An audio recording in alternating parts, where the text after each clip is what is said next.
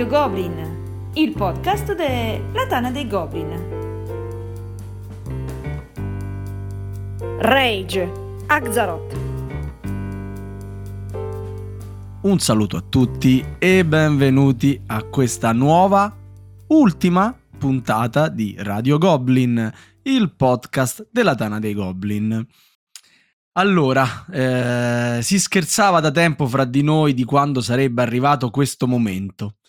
E forse, forse è arrivato il momento? ODK? Non lo so, io ho preparato il popcorn, sono in ansia come un bimbo che aspetta il Natale, come un diabetico che aspetta la dose di insulina. La terza non la posso dire perché No, non l'hai, sì, non te l'ho l'hai censurata. bannata, non l'hai censurata e quindi da casa non potete saperlo. Immaginate una cosa bruttissima all'uscita di scuola, non possiamo dire altro. Il povero... Ma tanto avranno letto nel, nel titolo chi è l'ospite, giusto? Quindi non L'ospite, spoilerò. padrone di casa, possiamo dire, insomma. Il re, il caporedattore. Ah, che bello, che bello. Io mi sono messo comodo, ho, ho preparato la Sapessi mia come sono pipa. comodo io. Eh. Immagino nel letto col Lo PC sulle, sulle gambe. Esattamente. Fanta- Certe cose non cambiano. Che poi, bene. vabbè, tanto facciamo un po' di conversazione prima di iniziare. Che sono passato da, da Axaroth a ODK, ma sostanzialmente non è cambiato il mood, diciamo, di, di chi mi accompagna nei podcast. Giusto. Giusto, giusto, vabbè. La vabbè. qualità è rimasta alta. Altissima, altissima, assolutamente. E comunque, come ti ho anche già confidato, Camillo, nonostante tu sia sempre il primo dei miei pensieri, è stato lo stesso Axaroth a consigliarmi fortemente di invitarti a partecipare a Radio Goblin in maniera fissa. eh, Quindi diciamo che non è... Perché aveva farina paura che mi sarei infilato nel Goblin Show prima o poi. Ho detto fammelo piazzare prima che mi si presenta alla porta. Va Certo. bene, va bene. Allora, basta convenevoli perché come avete letto nel titolo, questo è il rage di Axaroth. E noi che abbiamo letto la sua scaletta, siamo pronti un po' a tutto. Non vorremmo alzare troppo l'hype, ma mm, secondo me non è possibile, nel senso che eh, rimarrete assolutamente contenti da questa lista di 10 argomenti sui giochi da tavolo e sul mondo che li circonda che mandano in rage il nostro caporedattore Axaroth. Posso, posso fare una, una premessa? Ma puoi fare quello che vuoi. Eh, allora, in realtà rage è un termine fuorviante, perché io ormai ho superato la fase della rabbia. Tu sai che ci sono cinque fasi nel, nel lutto. La rabbia è solamente la seconda. Io ormai sono già all'accettazione, quindi sono Ah. all'ultima fase. Quindi se- se- sono completamente disilluso. Quindi stasera no- no- non sarà uno sfogo di rage, ma sarà semplicemente così, un'accettazione nichilista di, di tutto ciò che... nella prossima invece ci sarà la... mm, Oddio, che ci sarà? La... L'ascesi totale, finale. Eh, può darsi, sì. Il perdono, il perdono è lo stato... Addirittura! Mamma mia, pa- parole dure! Parole dure da un uomo strano che al decimo posto della sua classifica del Rage ci mette giocatori distratti che non onorano gioco e partecipanti con il loro comportamento irritante ed altamente discutibile. Però eh, ehm, manco anch'io di una premessa. Eh, Marco è stato nella sua classifica molto preciso e ha diviso i 10 punti del suo rage in macro argomenti. Eh, questo è il macro argomento giocatori, anche se consta di un punto solamente. Sì, ho messo un punto solo perché non volevo fare la, la classica classifica e quelli che non si impegnano e quelli che al tavolo ruttano e quelli che al tavolo eh, non so, si alzano in continuazione e quelli che arrivano con la fidanzata. Non, non volevo fare 10 punti di sta roba qua che secondo me è anche noiosa. Quindi ho messo un unico punto sui giocatori e sintetizzando un po' quella che è la, la categoria secondo me più, eh, più fastidiosa e che poi un po' le riunisce tutte o quantomeno ne riunisce tante, ovvero eh, onorare il gioco cosa vuol dire? Vuol dire comportarsi eh, adeguatamente al gioco che stai facendo. Quindi se stiamo facendo un gioco impegnativo e te ti alzi ogni 5 minuti o ti fermi a chiacchierare col vicino, è una cosa irritante. Se stiamo facendo un party game e invece di cercare di divertirti insieme agli altri, metti il muso e con- ogni 5 minuti dici ma questo gioco è brutto, non ha senso, ma dov'è la strategia? Non c'è perché è un party game. E il tuo comportamento non è consono al gioco che stiamo facendo.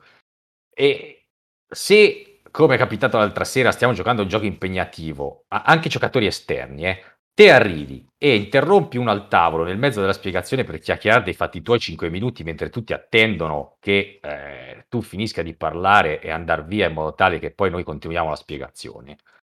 Queste cose mi danno fastidio. Il gioco, come diceva Sciarra, è una cosa seria. Il gioco è una cosa seria, certo. Guarda, hai descritto la cosa che io amo di più. Ma come? Ma- Av- avvicinarmi a un tavolo, indipendentemente se stiano eh, spiegando o no, e disturbare. E dare Ma- fastidio. Ma sono giochi di società, si sta in società, si, si discute, si, si- No, si fa... giochi si di società l'hai detto tu, Camillo ODK Quattrini. è Cosa un- sentono le mie orecchie? È, è- un'etichetta, non si usano. eh, cosa- Io, io ho memoria che l'ultima volta, ovvero nel 2012, che io ho detto giochi di società, tu mi hai cazziato pesantemente e tua moglie mi ha detto, guarda, eh, cioè, con gli occhi me l'ha detto, però lo sguardo è stato molto eh, importante, mi fa, è una persona strana, non dargli peso. Ma io mi ricordo il tuo Questo- cazziato. Questo nel ricordo- 2012. Nel Camillo, 2012, dieci è- anni fa. È come, è come una moglie, Sava, si ricorda tutto. tutto. Però, cioè... eh, Vabbè, allora, negalo, eh, negalo. Stiamo a parlare di- eh, del caporedattore. Quando sarà il mio rage avrai, avrai il tuo modo. Però, perdonami, eh, cioè, capisco che un, un atteggiamento reiterato e fastidioso, diciamo, rompe le scatole. Però una persona che si avvicina fa due chiacchiere, oppure uno che si alza perché comunque, che ne so, c'ha Sì, la vescica infatti- debole, ma mangia chi- qualche cosa. Ma infatti chi se ne frega, te l'ho detto che sono già alla fase dell'accettazione, poi è al decimo posto, quindi è proprio... Volevo Ah, mettere un punto sui giocatori, ce l'ho messo, sono questi qua. quelli No, che mi perché mi sono. Perché ci ho letto DK nella, nella, pazzo. No, nella no, no. definizione. No, e no, allora ho detto, assolutamente. cavolo. Ascolta. Non ha detto quelli che cantano al tavolino, su, non l'ha detto. Niente, questo era un, un punto abbastanza semplice. Ma sì, benissimo. Allora, adesso passiamo nella macro area punto sui giochi, sono due. No, sono Al- quattro. Ah no, sono due. Vabbè. Ne sono due. Che c'è? Se non lo sai tu che l'hai scritti, cioè, io, No. io semplicemente leggo. Nono, nono posto, giochi sempre uguali nel vasto panorama ludico ormai inondato di copie e di altre copie. Copie di altre copie. Eh. Beh, questo è autoesplicativo, no? Sì, Devo direi. neanche che- E passiamo al Passiamo prossimo punto. No, no. No, no, mi piace questo perché eh, ci vuole anche un po' il coraggio di dirlo che oggigiorno stanno uscendo sempre prodotti fatti un po' con lo stampino. Ma in realtà non è nemmeno un gran coraggio, è palese. Cioè, È, pa- eh, è palese, è oggettivo. Però Ma guarda- questi prodotti ve- vendono e le persone li comprano. no, quindi... questi- la maggior parte di questi prodotti vende nell'immediato. Io mi sono andato a rivedere un po' Sì. di, di giochi che nei report, sai, di Essen degli anni scorsi, no? E ho visto titoli effettivamente nominati solo per Essen e mai più sentiti, m- ma proprio roba scomparsa completamente nel dimenticatoio, in cui c'è magari un mezzo topic sulla Tana o un po' di commenti all'articolo appunto di report. E anche giochi, come posso dire, degni, mica roba rotta, roba che non funziona, eh. Ah, non lo so, mi viene in mente Tudor della... non mi ricordo neanche di chi è. Quello Mm, con le mi- mani dove infilavi gli anelli, era una cosa anche pacchiana, c'erano queste cose con le mani, con- Nulla. una roba, una roba. Però, Però- insomma... Eh, no, vai Perdo- Camillo. per- eh, perdonami, eh, stai zitto, mi chiami a Fammuchini e poi... Però ehm, è vero, c'è diciamo una, come si dice, una bulimia del mercato che poi di fatto non porta a granché innovazione e quindi quello che succede è che è un po' un uh, more the same. Ma il punto è, non pensi che comunque sia questa strabordanza, questa eh, strabordanza di titoli tutti uguali comunque abbiano la mh, il beneficio di poter poi essere capillari sul mercato e bene o male, non dico tutti, però una delle tante copie arrivare ed essere appetibile per una persona, magari per, che ne so, per uh, ambientazione oppure per... Uh, uno al mondo per cui Tudor è il suo gioco preferito. E quindi quel tutor che è la copia di, di, un, di, un altro gioco, che è la copia di un altro gioco, che è la copia di un gioco fatto nel 2000, che non avrebbe mai comprato, lo compra e gli arriva, eh, gli arriva a casa. Oh, Comunque cui, prova con la... Questi sono i punti che dà noia a me, cioè, che me ne frega a me di quello. Legittimo, assolutamente. Poi da, da noia, non me ne frega niente in realtà anche di questa cosa qua. Però diciamo che noto questa cosa qua, ma poi noto, ripeto, non è che la noto io, e c'è, per cui si, te- si, cerca sempre di più di vendere su, sull'immediato, cioè, ma questo lo si diceva anche anni fa, eh? Eh, un gioco deve vendere nei primi tre mesi, poi in realtà rimane, come dire, venduto solo se effettivamente un gran gioco, altrimenti scompare completamente. Di questi eh, giochi che, che, puntano a vendere nei primi tre mesi, prima magari ce n'erano 100, adesso ce ne sono 2500 ogni anno. 2500 non è un'iperbole, è proprio un numero effettivo. Un numero effettivo.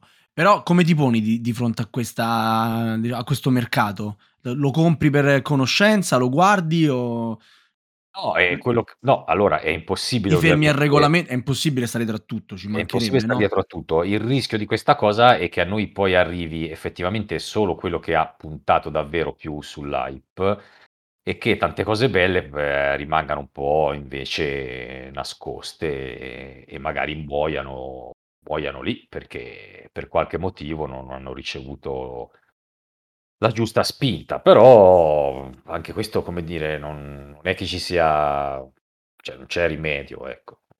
Una cosa che, che l'allargamento del mercato porta anche a questo tipo di, di produzione. Abbiamo un po' le, gli idol dei giochi da tavolo, no? Quelli, sì, sì, no, corretto. che durano un anno e poi finiscono nel dimenticatoio. Ma no, ma questo ovviamente copie di altre copie, questo aiuta chi si introduce nel mercato perché trovare delle meccaniche familiari magari gli rendano, gli rendono il, mhmm, l'inizio del di questa passione più semplice. È normale che a una persona invece come te già svezzata, ehm, trovare sempre le stesse cose dopo un po' annoi. E sarebbe bello magari che qualcuno osasse un pochino di più e tirasse fuori qualcosa di originale, ehm, e valido. Cioè io mh, la, la, leggo così questo tuo nono punto, no? Nel senso, qui sono, sono, anni che giochiamo, ci piacerebbe anche che ogni tanto qualcuno osasse e che non ma, appoggia. Ma quello no. magari è un punto che penso che ci sia poi nel mercato, nella, nelle, nelle, nei punti del ah, mercato. Ah, allora è, è, un io... discorso comunque collaterale, ovviamente.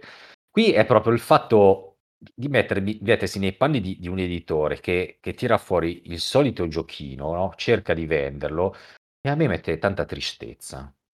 Vabbè, però l'editore non è Madre Teresa di Calcutta. No, no, l'editore deve fare... fare cassa e ci sta. Sì, no, ma infatti magari... immagino, immagino, lui nel suo ufficetto che dice adesso cerchiamo di generare hype per vendere questa ennesima coppia di Kylus a questi sprovveduti in modo tale che incassiamo anche per questo semestre siamo a posto. Ecco, eh, e poi arriva Axaroth, gli fa una recensione, gli dice ennesima copia di Kylus 7.1. E... Ma no, ma quello non... Ah, questi giochi qua, fotocopia, cerco di evitarli già a priori, quindi è difficile anche che faccia le recensioni perché sono proprio i giochi che mi mettono tristezza. Cioè, va se bene, un gioco mi, mi, fa incavolare, la recensione la faccio. Se un gioco proprio è piatto e non dice niente, come al TPA, ecco, mi viene in mente un altro gioco. Ecco, io non, non di... vorrei toccare, non vorrei toccare argomenti che hai, non mi pare. Eh. No, Quindi, qual è il gioco che ti fa incacchiare e gli fai la recensione? No, io faccio la recensione ai giochi che mi piacciono e a quelli che non eh, mi piacciono. Quelli... Ok, sì, ok, che ti ha fatto questo perché non ti è piaciuto? Ma perché il... il gioco, il gioco. No, se, se, invece un gioco è sempre la solita cosa, fatto benino, ma che non dice niente, non mi viene nemmeno voglia di fare la recensione negativa, perché sono proprio quei giochi che ti passano sopra come, come è, è ok. Però poi arriva quello che invece ti fa incazzare, no? Eh. Hai detto te. E quello gliela fai la recensione negativa Sì, perché... gliela faccio. Occo, ah, perfetto. Volevo capire cos'è che ti ha fatto incazzare in quel gioco. Solitamente qual è la cosa che, che ti Ma fa... Ma non lo so, lo sai tu qual è il gioco che non va? Uno qualsiasi che ti ha fatto Fa incacchiare. incavolare quello che troviamo al punto successivo che leggerai ora. Oh, giochi fatti male, ovvero quelle piccole sbavature che denotano fretta e incuria e finiscono per fa- affossare il prodotto. Sì, Oh. Queste cose qua mi danno Eh. fastidio, per esempio. Però secondo me il punto precedente, punto 9, punto 8, quello che hai appena letto, noi tendiamo a, a scordare una cosa, che butto una percentuale totalmente a caso, che l'80% se non di più delle produzioni vengono da eh, autori che sono oh, persone della strada come noi, che a un certo punto hanno avuto un'idea, un, una voglia, un, uno stimolo di produrre un gioco e si sono buttati nell'avventura. Cioè, trovando poi il consenso di un editore, bla bla bla, arrivano sul mercato. Eh, però, cioè, questi non sono professionisti, Vengono dalla che... strada. Esatto.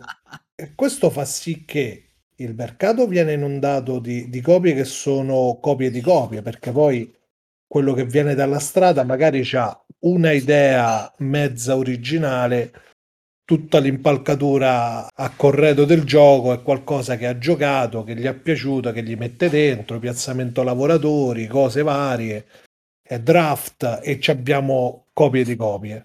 Allo stesso modo, quelle sbavature vengono da delle persone che magari ci mettono tutta la buona volontà, però non hanno un'es- un'esperienza, non hanno un, playtest, un, un sistema forte alle spalle che, che gli arriva a dire guarda, sto gioco è bello ma non balla, quindi non Ma te guarda, lo produco. Ma sai che secondo me invece ci- c'è anche qualcuno che gli fa questo discorso, ma essendo appunto il mercato basato ormai più su altri, più altri aspetti per vendere i giochi, lo sanno, ma, ma se ne fregano, cioè puntano ad altre cose per vendere nell'immediato. Se lui stampa 2000 copie e riesce a venderle nei tre mesi successivi a- al lancio e gli va bene così, cosa gliene frega di aver messo sul mercato una copia di, cioè un gioco senza anima? Non gliene frega niente, lui ha incassato i suoi 2000, l'hai detto te, fi- mica fanno beneficenza gli editori. Se vendono, gli va bene così. È come Kickstarter, finché noi compriamo roba a 200 euro e ci mettono roba a 200 euro. E c'è poco da fare. E quindi per, per eh, bloccare questa emorragia di giochi inutili andiamo a segare cosa- le gambe a- Sì. agli autori di strada o...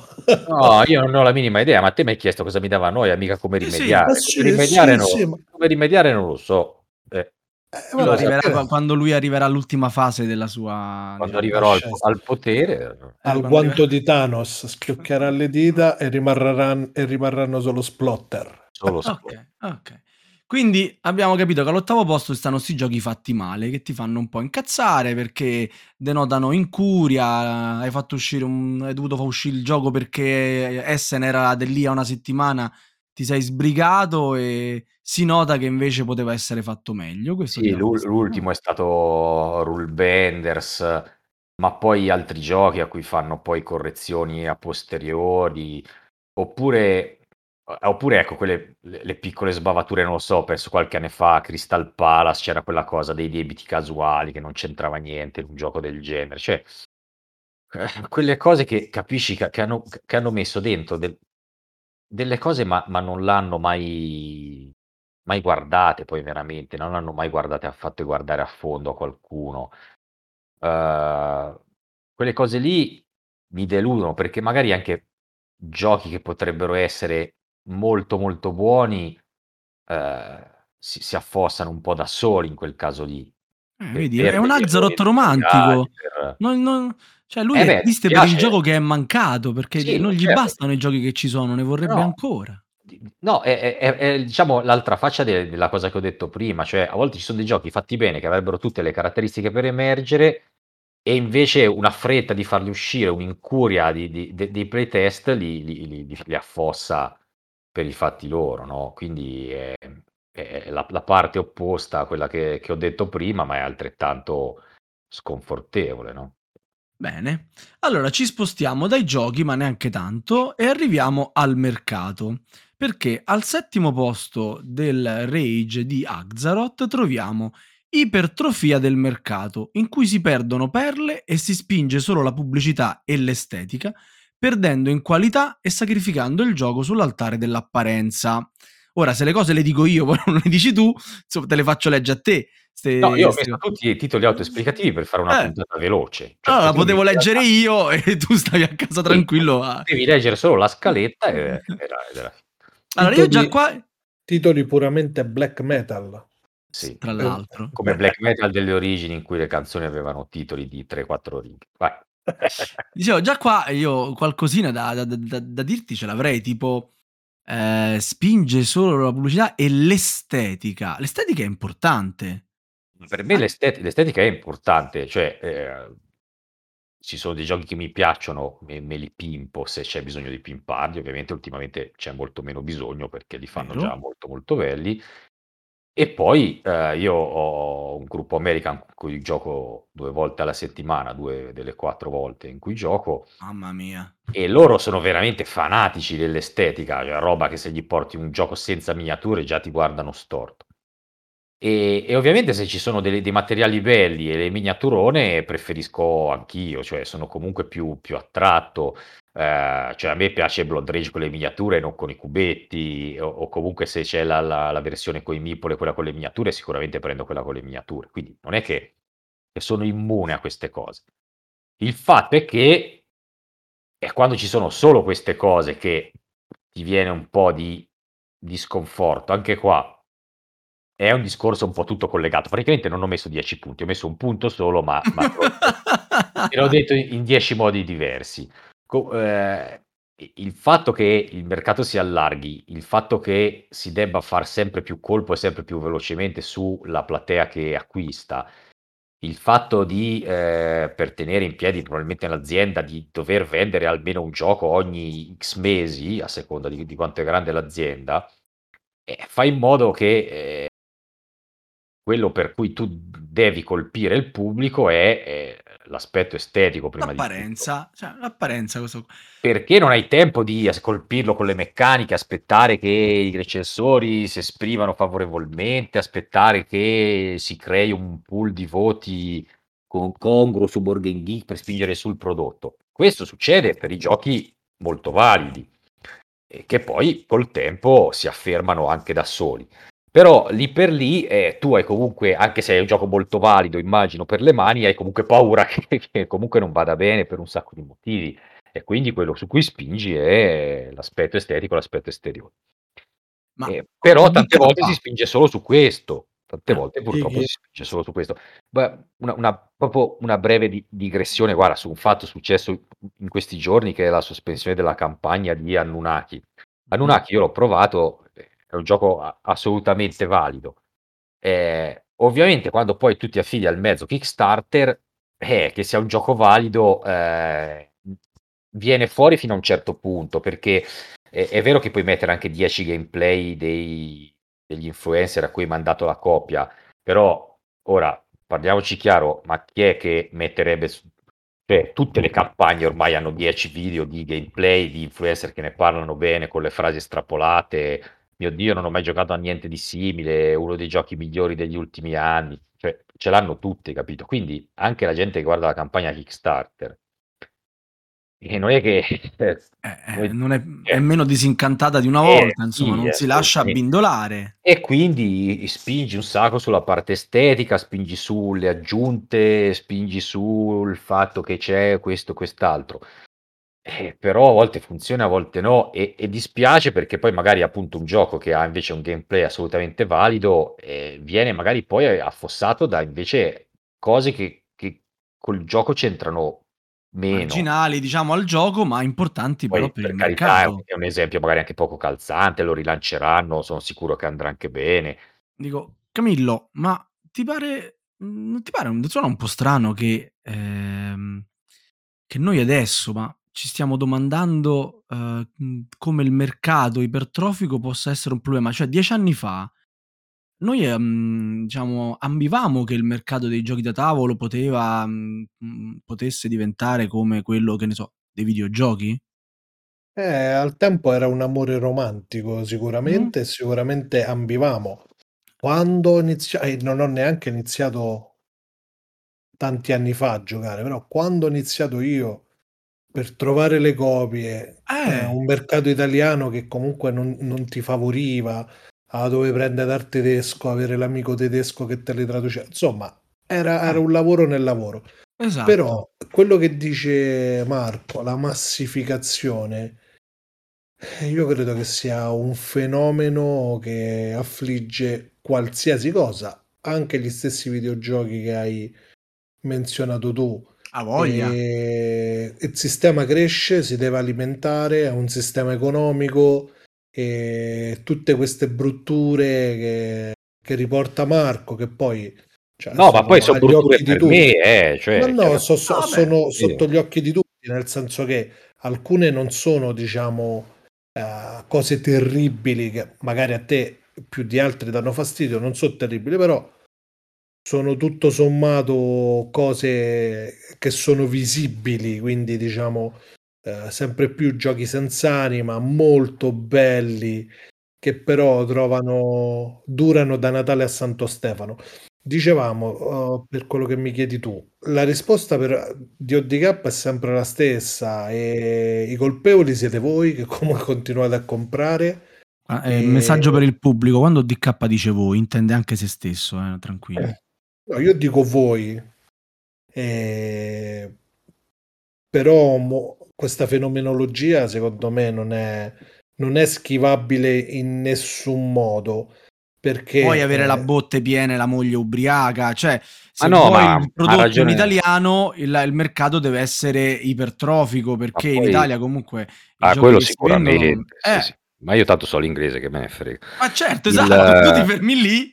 cioè, I- i- no, comunque ha ragione ODK, questa cosa si estende a tutti i settori, ma guarda anche solo il settore del porno.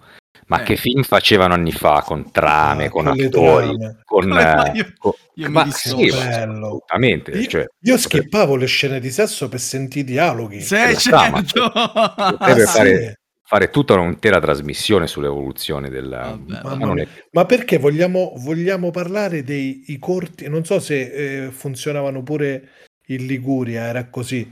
Però i corti tagliati, eh sì, i corti tagliati, i porno tagliati di Gio D'Amato su T9 il venerdì sera, dove non si vedeva niente, era praticamente uno zoom de- dell'inquadra- uno, mm, uno zoom dell'inquadratura dove tu vedevi questa testa che compariva e scompariva dalla- dallo schermo e deducevi quello.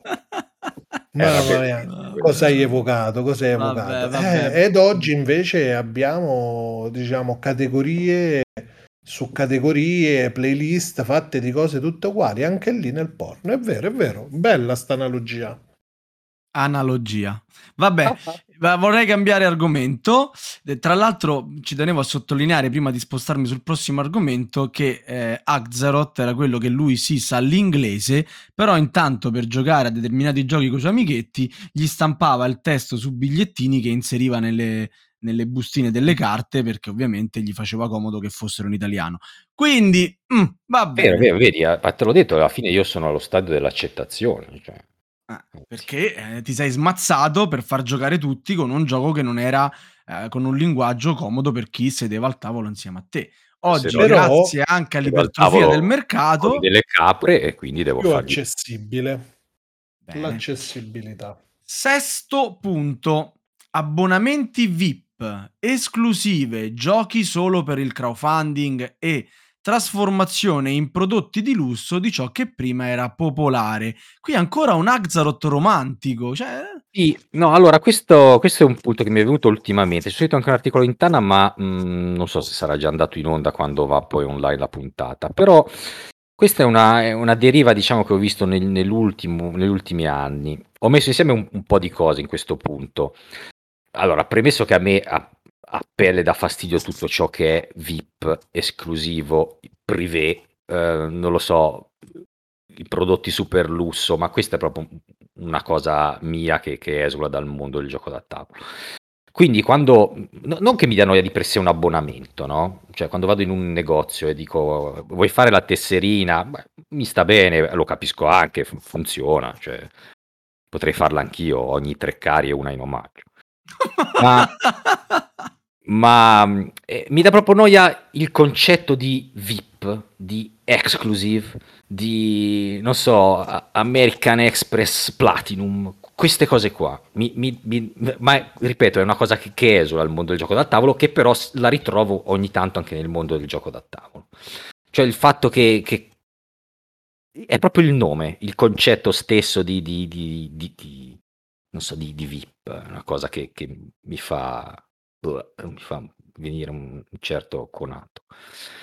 E, mm, mentre nel mondo del, del crowdfunding ehm, ci sono sempre di, sono sempre di più, per fortuna non, non sono tantissimi, però ci sono diverse, diverse cose per cui magari ci sono dei giochi che vengono venduti solo tramite Kickstarter, non arrivano mai retail, Eh, oppure prodotti che vengono già creati, giochi da tavolo come prodotti di lusso. Uno ultimamente è, eh, non me lo ricordo, ovviamente, è bello che l'ho anche pleggiato. Però ma, poi- co- ma come? eh, certo, Lo, io lo odia.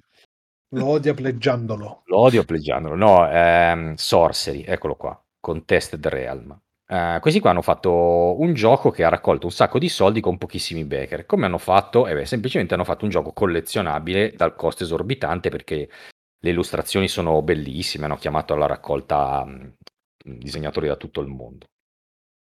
Questo gioco qua, eh, quindi nasce come un collezionabile, quindi già una cosa di per sé esclusiva, no? Perché poi ci sono le carte super rare, le carte uniche, tutte queste cose qua.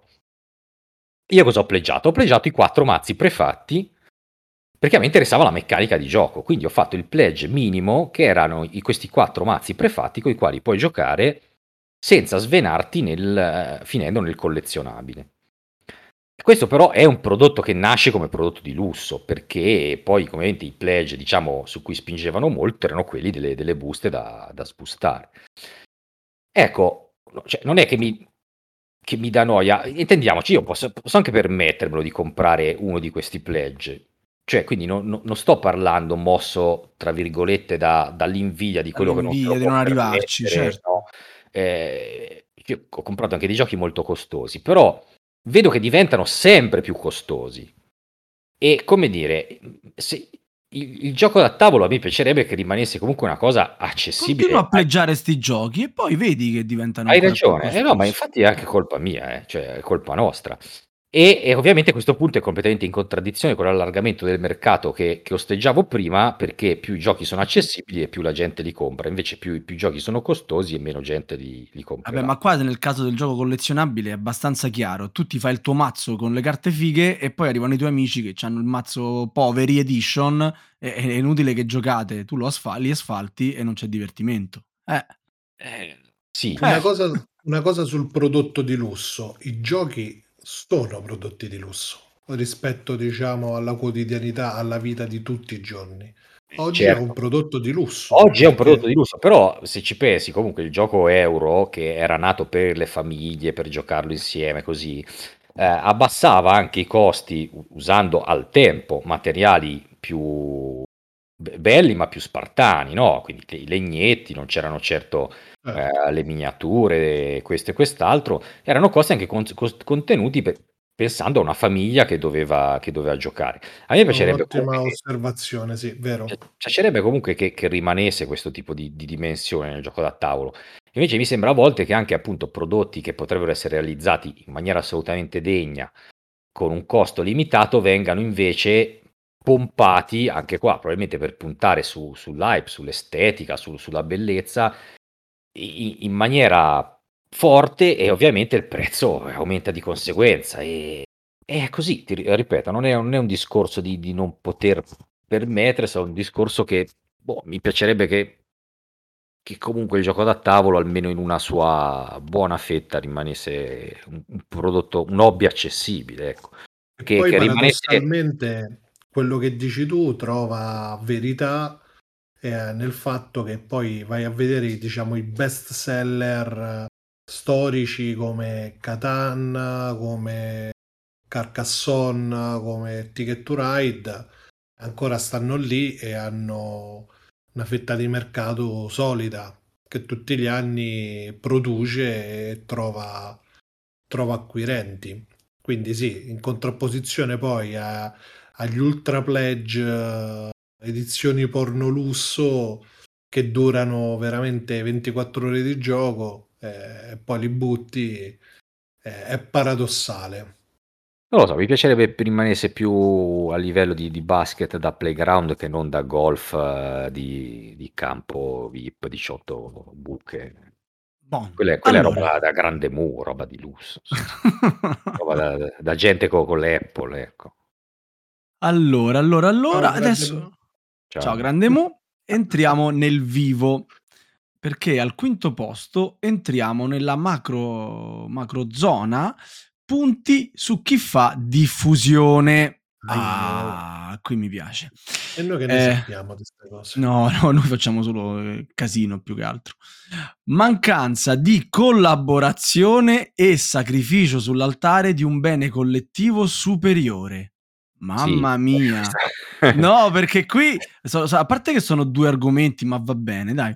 Iniziamo, Ma è iniziamo la stessa primo. cosa alla fine. Ma poi sì, sì, se lo dici tu. Sotto c'è un refuso, no, giochi, boh, non capisco, vabbè. Ehm, vabbè, Forse questo... che il bene superiore sarebbero i giochi? Boh, No, non lo so quello no, che no, pensavi quando l'hai probabilmente è un, scritto. un coso, è, un- è sbagliato quello, quel punto lì. Vabbè. E allora, questo qua, anche questo è autoesplicativo, possiamo andare avanti. No, no, no, no, no, no, no, no, no, no. Andi- Andiamo per ordine. Mancanza di collaborazione. Chi è che deve collaborare? La Tana è aperta a tutti, è pieno di gente che fa cose gratuitamente spinta dalla passione. E la Tana sì, eh, però... Oh, l'hai messo tu, mica l'ho messo Sì, sì. io. No, eh, tanta parte del resto no, tanta sì.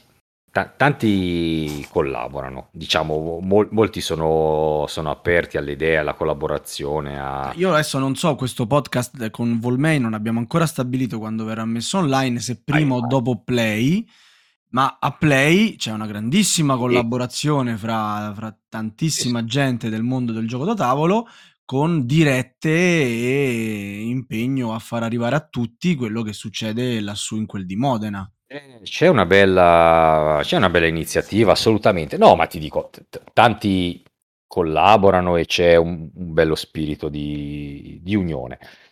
Tante volte alt- con altri di meno, con altri di meno o per volontà loro, perché magari qualche editore dietro impone una certa linea di, di politica e di, diciamo, di, di condotta, per cui è meglio non, non collaborare, semplicemente Ah, ma tu parli di collaborazioni tra uh, associazioni e, e barra editori, produttori o collaborazione tra associazioni e associazioni? Parliamo di, associazioni di e associazioni. diffusione, quindi Tra- parliamo... in eh, questo caso tra, tra associazioni e associazioni. eh, associazioni. Esattamente. E Eh. qual è il bene superiore mm, per cui viene immolato Il, la, la bene collet- il bene collettivo è superiore. Il bene collettivo è superiore alla diffusione di cultura ludica. Questo è il bene Oh. collettivo è superiore. Oh.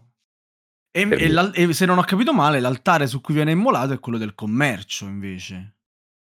Sì, o del commercio o del proprio particolare piccolo tornaconto, breve, fugace, mondano e...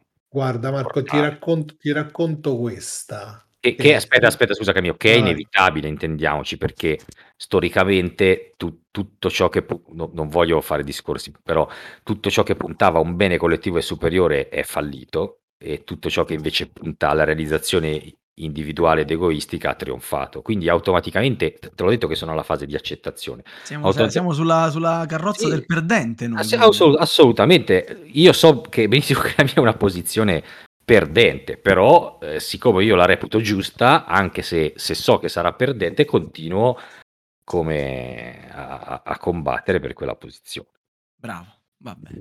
come Don Chisciotte. guarda. Ti dicevo, ti, raccon- ti racconto questa, visto che ho avuto i miei passati di diffusore ludico su strada. Addirittura anche tu, Anche, anche io. come, anche come il io. nostro carissimo Iron Poser che Eh, salutiamo. La- la- lascialo stare che poi si offende.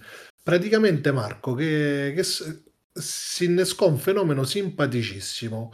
Praticamente con l'allora Tana di Roma, io presidente, mettevamo su serate in, in locali, eh, negozi e per due o tre eh, serate a settimana Camillo e tutta la parte del gruppo di Roma stavamo in giro a spiegare a, e a divulgare giochi. Eh, la cosa simpatica era che c'era una persona, un personaggio, chissà se ci sente e se si riconoscerà in queste parole, che aspettava di vedere pubblicato l'evento mh, mm, con la collaborazione col nuovo negozio. Noi facevamo la serata e lui si presentava il giorno dopo, chiaramente presentandosi come un diffusore e, praticamente cercando di raddoppiare, sovrastare quello che facevamo con, con, questo negozio per poterlo fare lui al posto nostro, eh, cercando proprio di spostare l'attenzione e di eh, in qualche modo rubare questa, uh, questa possibilità di fare le serate. E l'ha fatto almeno 3-4 volte.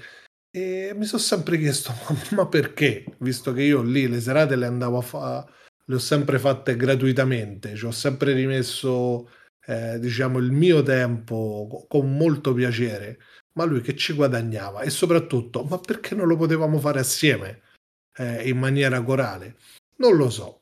Eh, però ecco, questo fa parte della natura umana. Siamo... Questa storia me la ricordo. Storia eh, io l'ho vissuta, me la ricordo pure io. No, tu e... me l'hai raccontata per questo. lo so, lo so.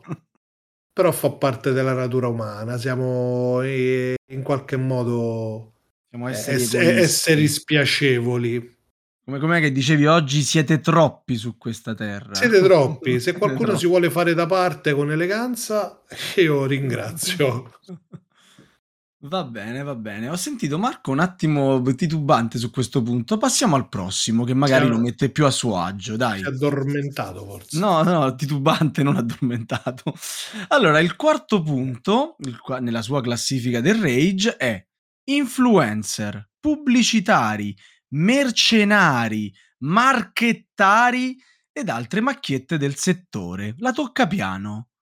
Devo essere praticamente incazzato quando ho scritto questa top sì, è vero, e no, il tuo mood di questa sera non è lo stesso di quando hai no. scritto la, la, classifica. No, è vero, è vero. E, e, sì che ne avrei motivo perché oggi è stata una giornata faticosa. Comunque.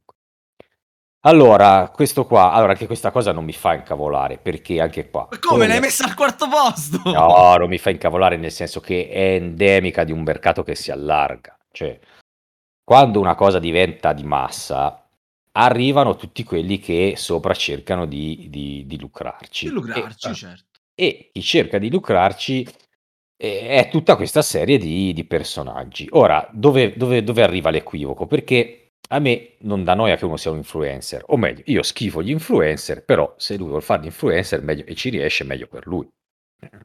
Cioè, è una, come dire, finché qualcuno gli c- compra la roba solo perché se la indossa qualcuno, boh, boh, per loro, non lo so.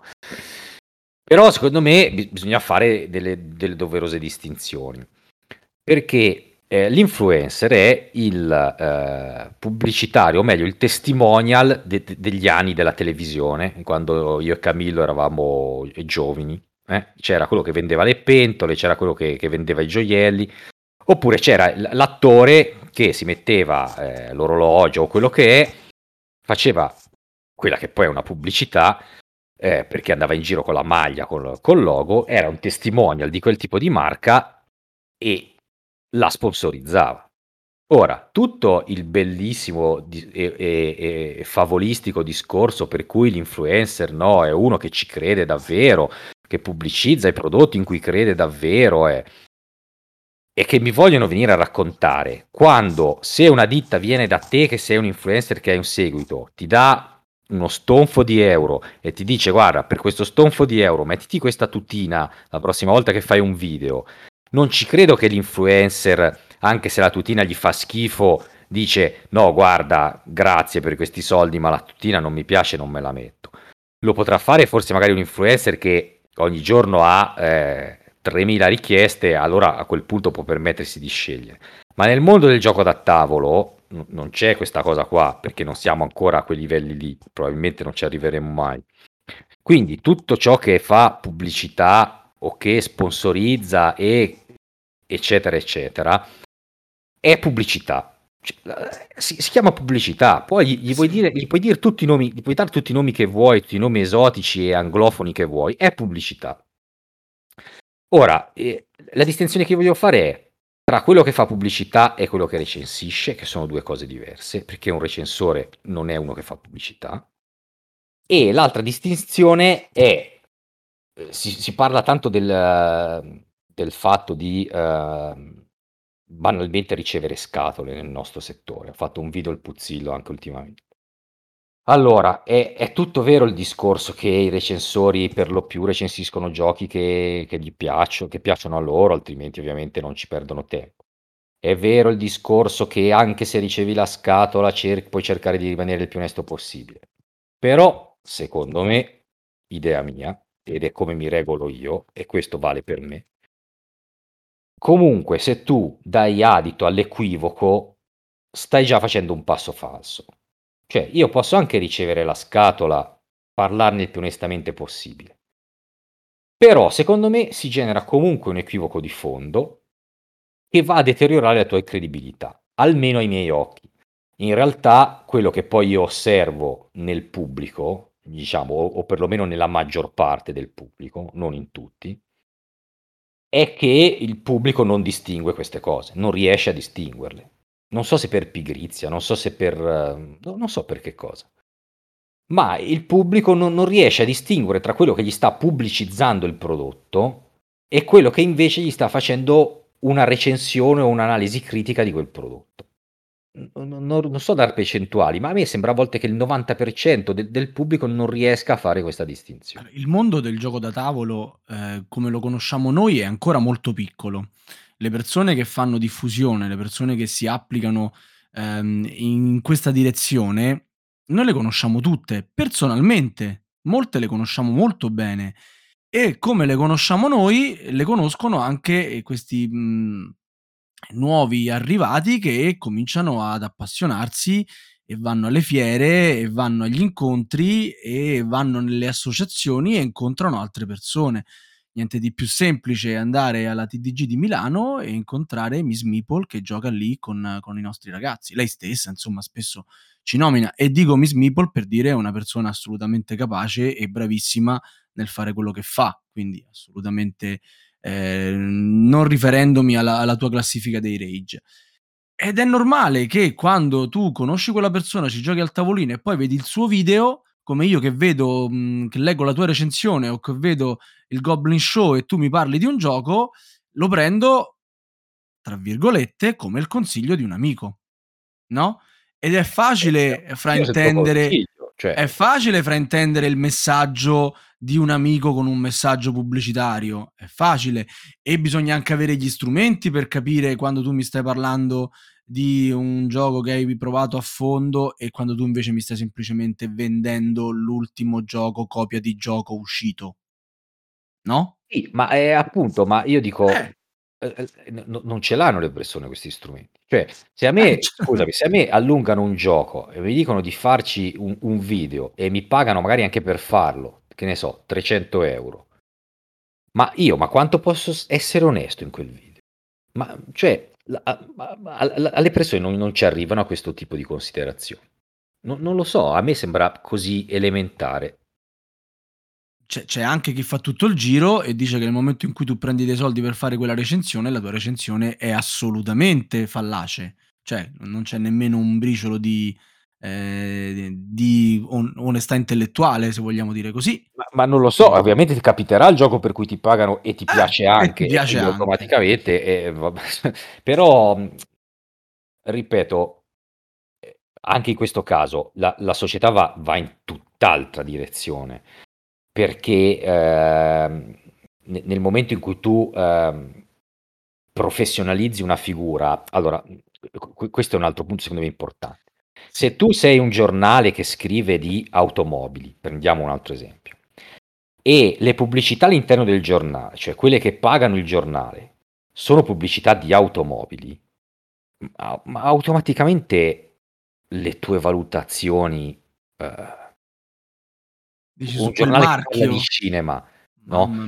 E, e quelli che ti sponsorizzano sono le, le- le- le- case cinematografiche, ma, ma non può avere, no- non può avere oggettività, non può avere valore quel, quel- Eh, quello però questo fa sempre parte del discorso sacrificio sull'altare di Sì. un bene collettivo e No, no, superiore. ma, eh, in realtà eh, se per esempio il giornale che parla di cinema avesse all'interno pubblicità di tantissime altre cose che pagano quel giornale, ma che non riguardano l'argomento del giornale, beh, sarebbe molto più, eh, più apprezzabile la cosa. Cioè, questo dovrebbe essere una sorta di etica del lavoro. Cioè, tu non puoi, scusami, tu, tu non puoi parlare di, di una cosa che ti paga, obiettivamente. Cioè, era come le agenzie di rating, ora scusate, eh, faccio una digressione che non c'entra proprio niente, le agenzie di rating che dovevano ehm, dare il rating, il rating ai, ai, ai mutui subprime e, e venivano pagate dal- dalle banche che loro stessi dovevano valutare. Ma, ma- cioè, e poi c'è stata, la- una, c'è stata una bolla di mercato clamorosa che ha portato alla crisi economica che- che- che- dalla quale ancora stiamo uscendo. Però scusami, a questo punto un influencer, cioè una persona che gli piace avere eh, di- un riflettore addosso e parlare di una sua passione. Mm. Che Cioè, lo fa dovrebbe per la fare? notorietà, non lo fa per avere la Ah, scatola o i Vabbè, soldi. vabbè, lo fa chi, chi sta- chi- chi comunque si mostra lo fa anche perché ha piacere a mostrarsi, mica, giusto. mica sta, mica sta portando il verbo o eh, la luce. Ma, ma sai, sai Camillo, mi hai fatto venire in mente una cosa, c'è un gruppo black metal do- eh, in cui suonano completamente con le facce coperte, perché dicono che è importante la musica e non i personaggi, eccezionale. Pensate, la prossima volta recensioni a viso coperto, col cappuccio. Esatto, per neutralizzare questa cosa. Poi un altro aspetto che c'è dietro, no? Che un po' si riallaccia a tutto quello che hai detto prima, ipertrofia eh, del mercato, eh, onorare il gioco, bla bla bla. Ma un influencer che ti parla di un gioco, ma quante partite ci avrà fatto? Quanto l'ha approfondito? Quanto è autorevole in Eh, quello che però, dice? perdono, mi sa che questo è al terzo punto della classifica. Oddio, aspetta. Eh beh, infatti, volendomi Anticipiamolo, portare un dai. attimo avanti, Bravo. eh, in precisione e approssimazione quando si parla di si parla e di si fa, e si fa. si fa critica dei giochi. dei giochi. Quindi, prima di lasciare la parola a te e riallacciandomi un po' a quello che hai detto, però anche qui, no? Nel senso, io non so uno che si lascia influenzare, sono abbastanza refrattario, però ad esempio so che il nostro caporedattore Lazzarot ha una forte propensione per i giochi splotter con determinate meccaniche e sono giochi che, mm, che nel mio piccolo mi piacciono molto. Quindi quando io vedo che tu scrivi cose in quell'ambito, so che quel parere che dai, eh, conoscendo la tua inclinazione, è abbastanza vicino a, a- a quello che può piacere a me e quindi gli do un credito. Quando vedo altre cose, ma me ne frego no, di quello che sento, di quello che vedo. Quindi, diciamo, l'inf- l'influencer prezzolato che, che dice cose a caso, anche lì ti frega una volta, ti frega due, poi perde appeal. Eh, Ah, ma, ma forse con te perde appeal, però ripeto, io guardo la, la, la massa, diciamo, la maggior parte del, del pubblico giocante e non è così. Cioè, anche se uno dice delle castronerie fotoniche, non, non viene rilevata questa cosa. O viene rilevata da pochi e allora poi lì ti devi mettere a rompere le scatole, a fare tutta la manfrina come ho fatto oggi, che poi dopo un po', cioè un po' ti ci diverti, un po' ti passa anche la voglia, un po' non c'è nemmeno il tempo, perché onestamente magari oggi mi sono letto, a, volevo leggermi due regolamenti, sono riuscito a leggermene uno solo perché c'avevo sta manfrina da tirare avanti. Che vitaccia, ma che vitaccia ma- che fai? Giochi ma- quattro volte a settimana, leggi Ma- due regolamenti al giorno, ma Ma infatti ti hai giornate dico- da 48 ore.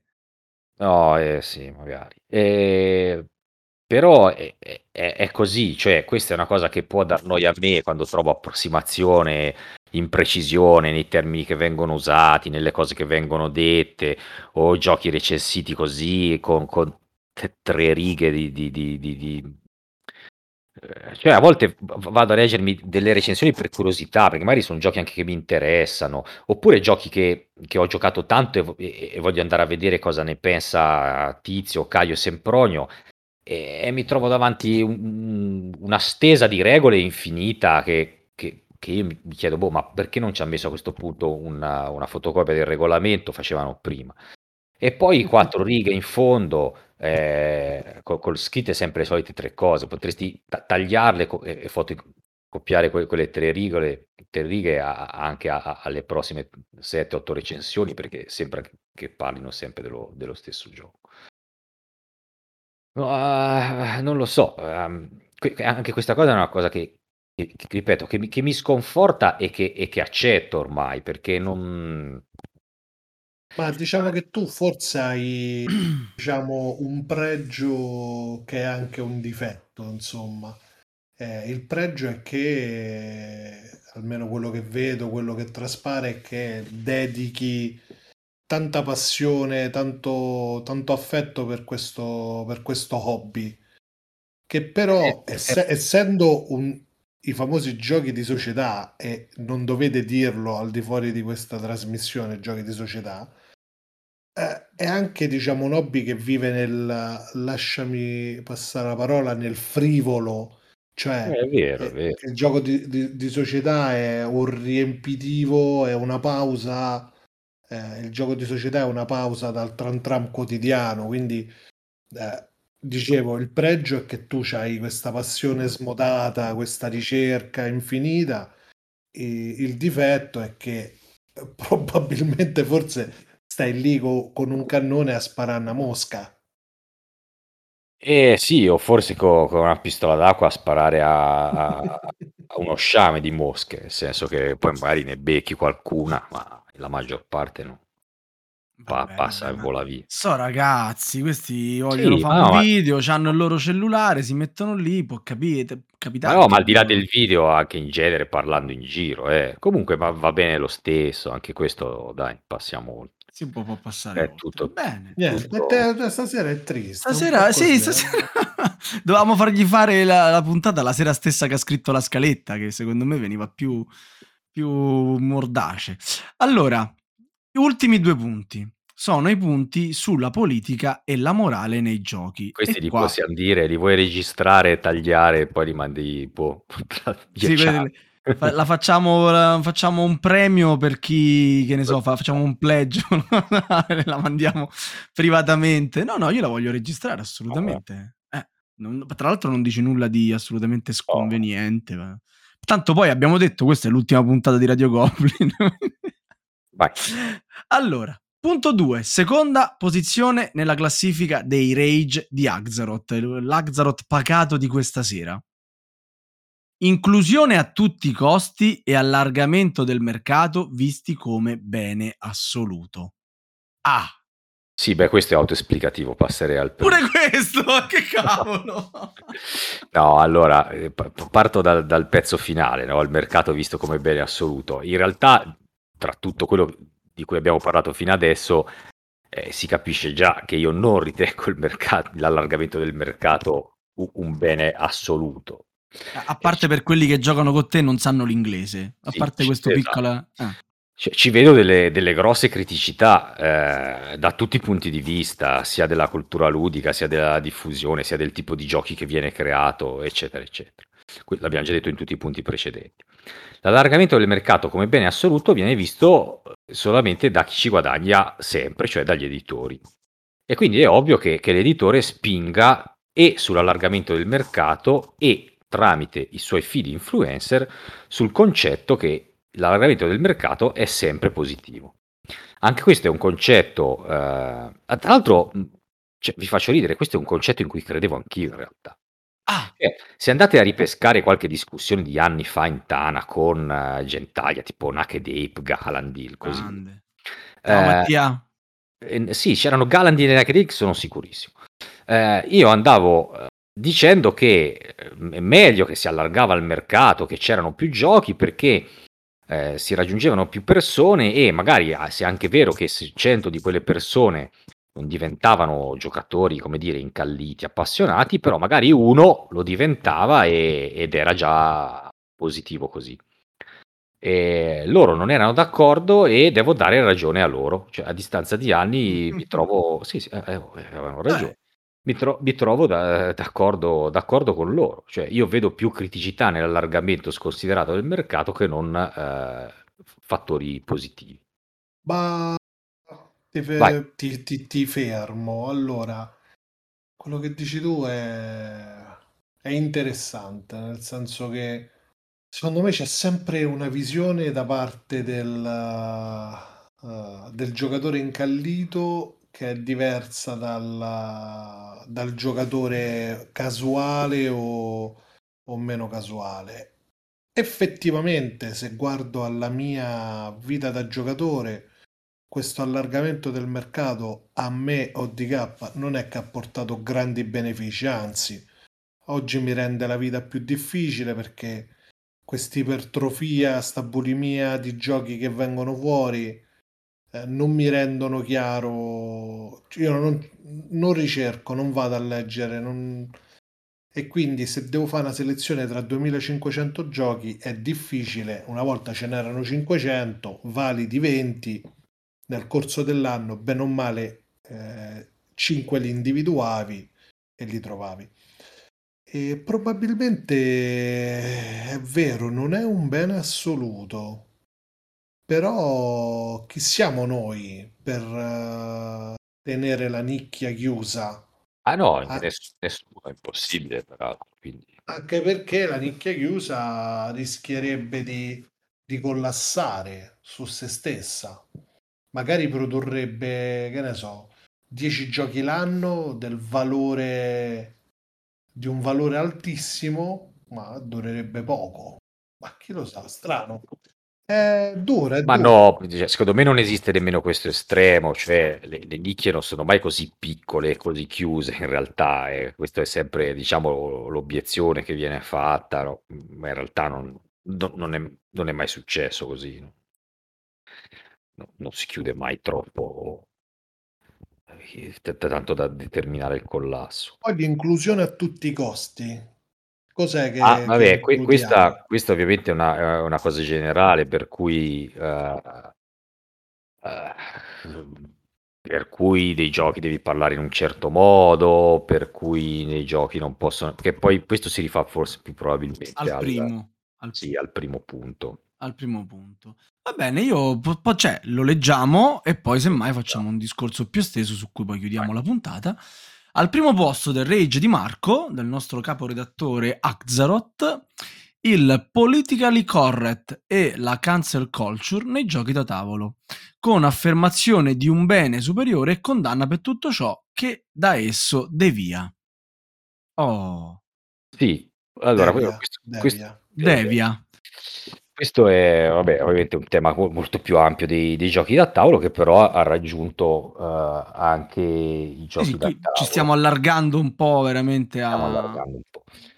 Comunque, il fatto di... ehm, intanto la differenza tra politicare correct e cancel culture. Ehm, il politicare correct era una cosa dietro la quale eh, rideva la maggior parte della gente, nel senso che era una richiesta da parte di, di X di esprimersi in un certo modo, di, di, di fare certe cose. La cancel culture porta il politically correct a, a un livello superiore, cioè non è più la, la richiesta, ma è l'imposizione di questo tipo di, di comportamento o di, o di linguaggio. Eh, tale per cui se tu non ti adegui a questo tipo di, di comportamento vieni o censurato o eh, boicottato in maniera pesante, cioè attivando la, la, Abbiamo visto parecchi esempi negli ul- Sì, nell'ultimo anno, anno e mezzo, insomma. no? attivando gli Linciaggio di massa. attacchi, attacchi mass mediatici, eccetera, eccetera. Eh, ovviamente, come tutti i pensieri eh, assolutisti, questo tipo di, di pensiero non, non ammette, non ammette contraddizione e tende a, a sopprimere tutto ciò che è in contrasto con esso. E quindi abbiamo ben visto che se qualcuno no- non si allinea a questo tipo di, di pensiero, comincia a essere boicottato eh, non solo da chi dovrebbe, nel nostro caso, comprargli i giochi, ma anche da chi gli, gli dovrebbe dare il lavoro. E, e quindi non parliamo di una cosa in realtà frivola, eh, come poteva essere chi- chiamare, eh, no, quando è uscito il politicare correct, eh, chiamare correct. non vedente un cieco, operatore ecologico, il netturbino, no? Stava male ovviamente chiamare opera- netturbino il netturbino, dovevi chiamarlo operatore ecologico, in quel modo la sua vita veniva rivoluzionata, chiaramente lui stava molto meglio, invece eh, era molto più importante chiamarlo operatore ecologico che non aumentargli magari il salario minimo, no? Vabbè, ma No, no, ma mm, ti Eh, seguiamo. No, no, eh, eh, in questo caso, eh, in questo caso si va a toccare quella che è la vita di una persona, eh, anche nella sua fonte di sostentamento. E poi ci sono persone e editori eh, cazzuti, come può essere Eklund, che diciamo a questo tipo di attacchi ha risposto picche, Se ne fregano, sostanzialmente se ne Sì. fregano. se ne fregano, ti, ti- ti spiegano volendo anche perché se ne Perché? fregano. Giusto? Eh, Sì, non è che si fre- se ne fregano delle persone che soffrono, che stanno male o che eh, non tollerano eh, insulti e, ehm, com- come posso dire, ehm, l'essere emarginati. No, lui non tollera ovviamente che ci siano delle intrusioni all'interno del suo modo di fare le cose che lui ritiene corretto. Quindi, E certo. spiega il motivo per cui ritiene che quello che sta facendo sia corretto, ma soprattutto rispettoso. E C'è chi può far così, c'è chi ovviamente così non lo può fare e poi sono, e sono la maggior parte delle persone che così non lo possono fare in realtà.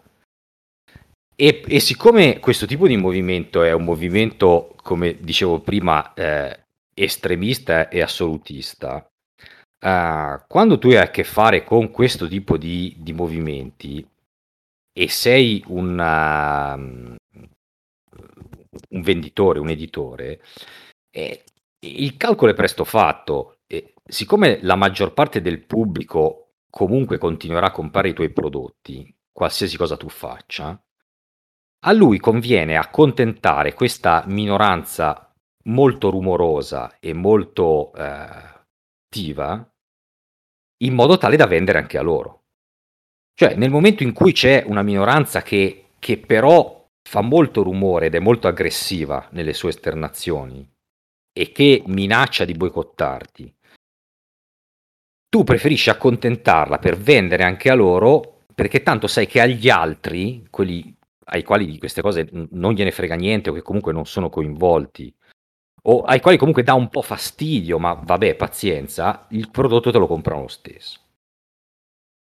Questo Ah, ovviamente tu ci vedi questa sorta di ipocrisia dietro l'atteggiamento, Eh, insomma, di... eh, non è ipocrisia, è, è- è- qualcuno sarà anche d'accordo, ma, ma tanti tendono a non aver rogne, per non avere problemi, per non macchiare l'immagine della società.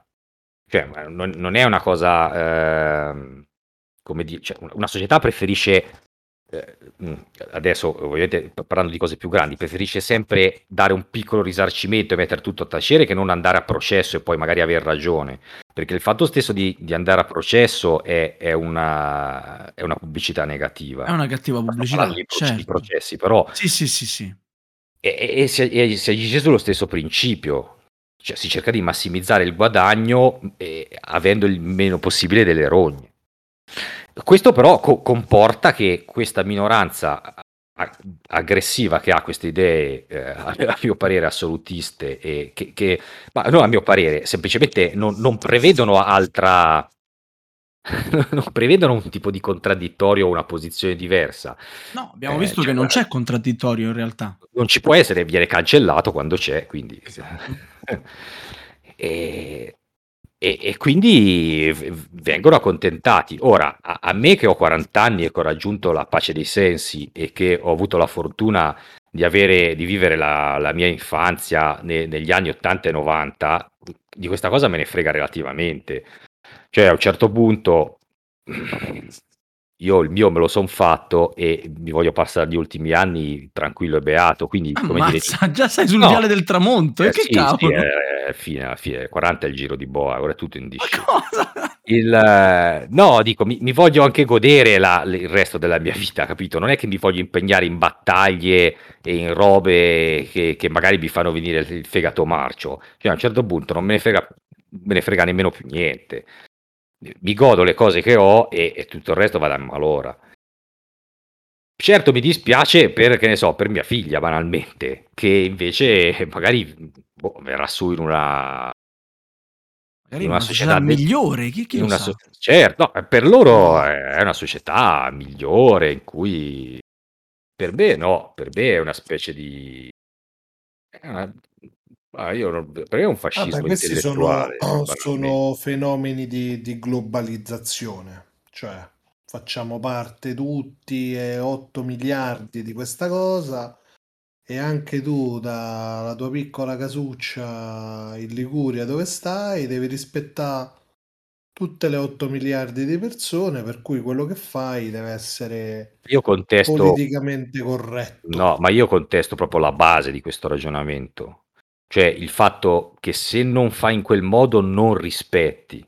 Io, io contesto proprio il- il- la, la prescindere. base da cui si... No, no, la base da cui si muove questo tipo di ragionamento. No, dico, io- non rispetti a prescindere se non fai così, indipendentemente Lui Esatto. rispettava già muove- prima, e questo è il fatto, non si Eh, sente di mancare di rispetto. Era una persona rispettosa anche precedentemente a questa forzatura. e lo Detto che- confermo. Che quel tipo di rispetto che viene imposto in quel modo, secondo quel tipo di visione, e viene imposto con la violenza, perché è effettivamente una, no, non è una violenza fisica, ovviamente, mm, anche se, eh, ma è una violenza comunque eh, economica, materiale, verbale, di comunicazione, e è un tipo di violenza che impone, un- di- che impone delle scelte.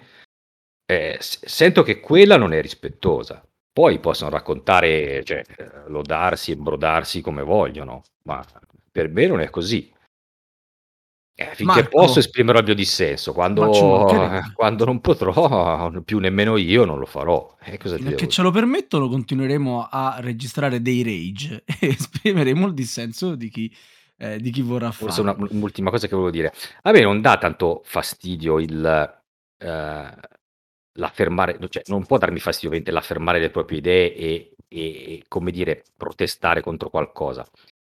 Eh, mi, mi dà fastidio quando questa cosa diventa talebana. Per cui le cose o sono così o niente, o sono così o perdi il lavoro, o sono così o, o non puoi parlare, o sono così o il tuo intervento viene cancellato. Cioè, questa è una roba talebana. Immagino che dia fastidio un po' a tutti. Assolutamente. Eh, dia fastidio a tutti, no. A parte chi la sostiene. così Eh, non certo. dà fastidio. Ai, ai talebani non dà mica fastidio essere talebani, cioè, Ah, sono, assolutamente contenti di esserlo. E, e questo è, è così anche nel, eh, nel fenomeno della cancel culture che, si- che si è, che si è imposto negli ultimi anni.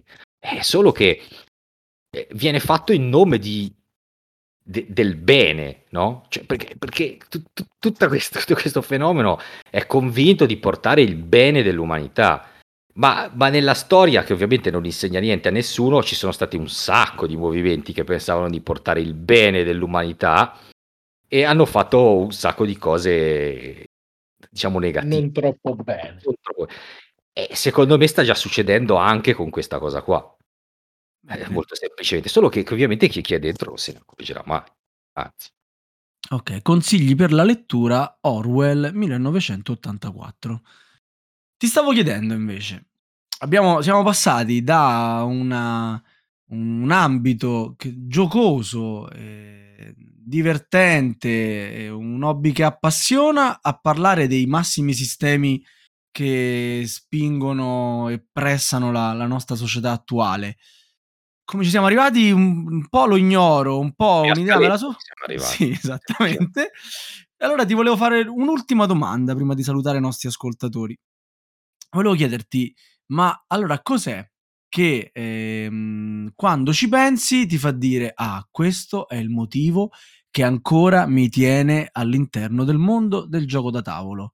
qual è la cosa che più ti piace e che la mattina ti fa venire voglia di leggerti due regolamenti mentre stai facendo il tuo lavoro e la sera quattro volte a settimana vai a giocare. Cioè, non so se invidiarti o, o compatirti, una delle due, devo ancora decidere. Di boa.